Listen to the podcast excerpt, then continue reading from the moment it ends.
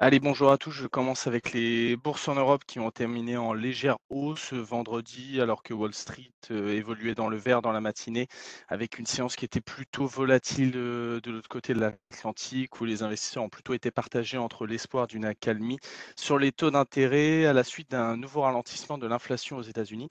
Et en parallèle de ça, on avait des résultats d'entreprises qui étaient plutôt contrastés. Donc à Paris, on a un CAC qui a terminé sur un gain modeste de 0,02% à 7080. 97 points, un FTSE britannique qui a grappillé quasiment dans le même ordre à 0,05% et un DAX qui a gagné 0,11 et un Eurostock 50 qui a pris 0,10.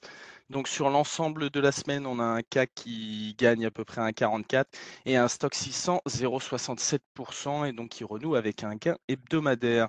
Au niveau des publications en Europe, on avait notamment LVMH qui a fait souffler un peu le chaud et le froid sur le CAC. Donc on a LVMH qui a clôturé en baisse de 0,07% et a évolué en séance dans une fourchette qui allait d'un peu plus de moins 2% à plus 0,8%. Donc c'était après l'annonce d'une croissance organique de son chiffre d'affaires qui était supérieure aux attentes au quatrième trimestre, mais d'un niveau de marge qui est ressorti stable par rapport à 2021 et d'un ralentissement de l'activité en Chine. Donc la séance a été moins volatile pour les autres valeurs du luxe. On peut noter notamment Kering qui a pris 1,78 et Moncler plus de 2,37. Au niveau des autres résultats, on avait également JCDecaux qui a plutôt bien publié et de l'autre côté, on avait Rémy Cointreau et H&M qui ont plutôt déçu avec Rémy qui a perdu moins 3,72 et H&M moins 4,12. On peut noter également Score qui a replié quasiment de 7,5% et qui a pâti de l'annonce de la démission de son directeur général et Airbus qui a perdu 3,57 après l'abaissement de la recommandation par Jefferies. Du côté des États-Unis, on était donc en hausse avec un Dow Jones qui a gagné 0,08%, un S&P 0,25% et un Nasdaq qui a quasiment gagné 1% à plus 0,95 à 11 621 points. Donc le S&P et le Dow affichent pour leur troisième hausse hebdomadaire de progression en 4 semaines et le Nasdaq sa 4e semaine de hausse consécutive. Donc, comme je le disais, on avait les statistiques avec notamment l'indice des prêts à la consommation dit PCE, très suivi par la Fed et qui a augmenté de 0,1% le mois dernier, donc ce qui est similaire à novembre. Et sur un an, sa hausse a cependant ralenti à 5% après 5,3% en novembre. Et si on doit se concentrer sur l'indice core, PCE, hors énergie et alimentation, on a progressé de 0,3% après 0,2% en novembre, donc une légère augmentation. Et donc, en rythme annuel, on ressort à 4,4% en décembre contre 4,7% en novembre. Du côté des résultats, on peut notamment noter au niveau du groupe de paiement American Express qui a très bien fonctionné durant la séance avec un bond de 10,5%. Donc c'est à la faveur d'un relèvement plus fort que prévu de sa prévision annuelle. Et donc ça a également entraîné à la hausse le titre Visa qui a pris plus 3%. On peut noter également Tesla qui a poursuivi la hausse initiée la veille. Donc on est à plus 23% en 2 jours. Le titre gagnait un peu plus de 11% sur la séance.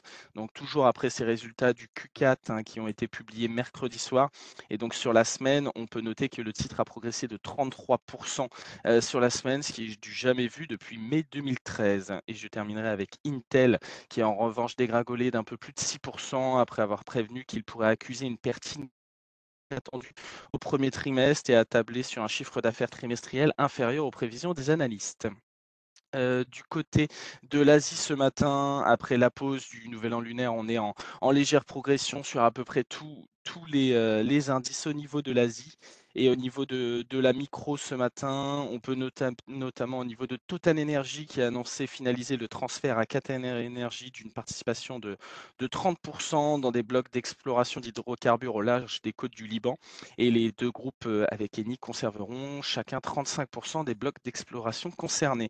On peut également noter Renault qui annonce transférer 28,4% du capital de Nissan dans un trust, ce qui réduira ainsi la participation directement détenue au capital de Nissan à 15% contre 43,40% actuellement.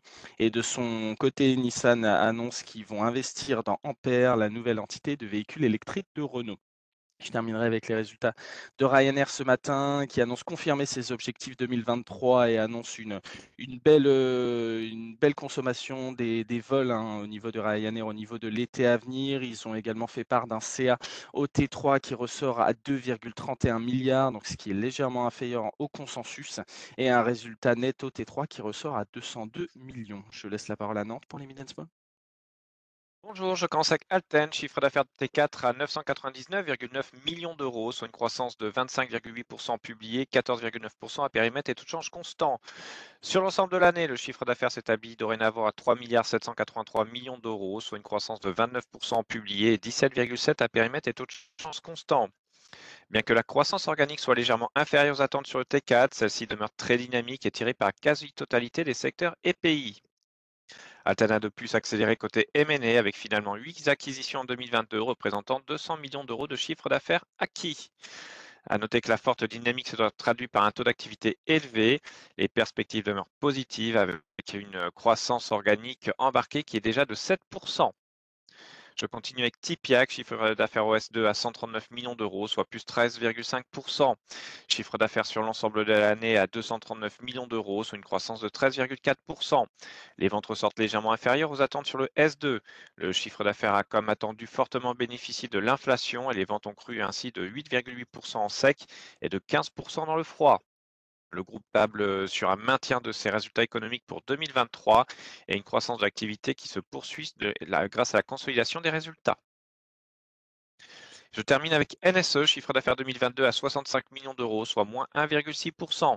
Le S2 s'établit quant à lui à 33,8 millions d'euros, soit une croissance de 5,8%.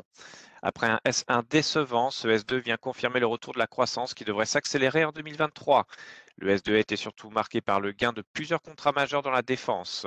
En plus du contrat Mercure, NSE annonce ainsi avoir remporté plusieurs contrats pour un montant de près de 21 millions d'euros de chiffre d'affaires qui s'étaleront de 2023 à 2025.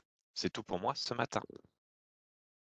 Merci beaucoup. J'enchaîne avec la devise ce matin avec un euro-dollar qui est en légère baisse autour des 1,0859 et au niveau des taux obligataires, on a un 10 ans aux États-Unis qui reste autour des 3,50 et qui perd moins 0,37 ce matin. Et au niveau du 10 ans allemand, on est autour des 2,21.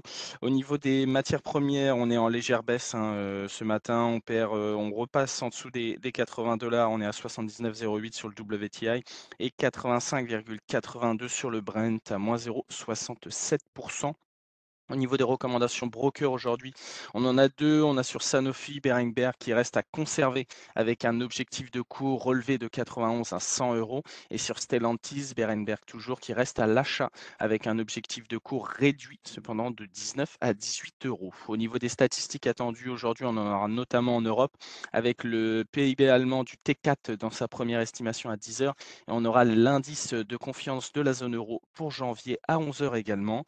Et au niveau des statistiques, pour rappel, cette semaine, on aura notamment les décisions des différentes banques centrales avec la Fed mercredi, la BCE et la Banque d'Angleterre jeudi. Il y aura également beaucoup de résultats de sociétés, notamment une quarantaine de sociétés pesant plus de 100 milliards de dollars, avec notamment aux États-Unis Apple, Alphabet et Amazon le 2 février. Et en Europe, on pourra noter Novo Nordisk, Novartis, Roche, Shell et Sanofi cette semaine. Je laisse la parole à Lionel pour l'analyse technique. Oui, bonjour. Les enseignements de la semaine dernière en résistance intermédiaire horizontale, c'est toujours 7115, 7117 précisément, en tout cas pour ce qui est des journées de vendredi et de jeudi, les deux plus hautes de ces deux séances-là. Même plus haut à 2 points près le 18 janvier. Donc là, c'est bien notre première résistance court terme. Notre support, c'est toujours la moyenne mobile 10 jours haussière et support toute la semaine dernière. Elle passe actuellement vers 7050 points. Donc, on a une zone de neutralité entre 7050 et 7117. En préouverture ce matin, on rebaisse, on revient chercher les plus bas de la séance de vendredi. On n'est pas très loin des plus bas de la séance de vendredi, vers 7070, 7080, mais toujours au-dessus du support court terme à 7050. Donc, ce sont ces niveaux-là qu'on surveillera en ce début de semaine. Bonne journée. Merci Lionel, bonne journée et bonne séance à tous.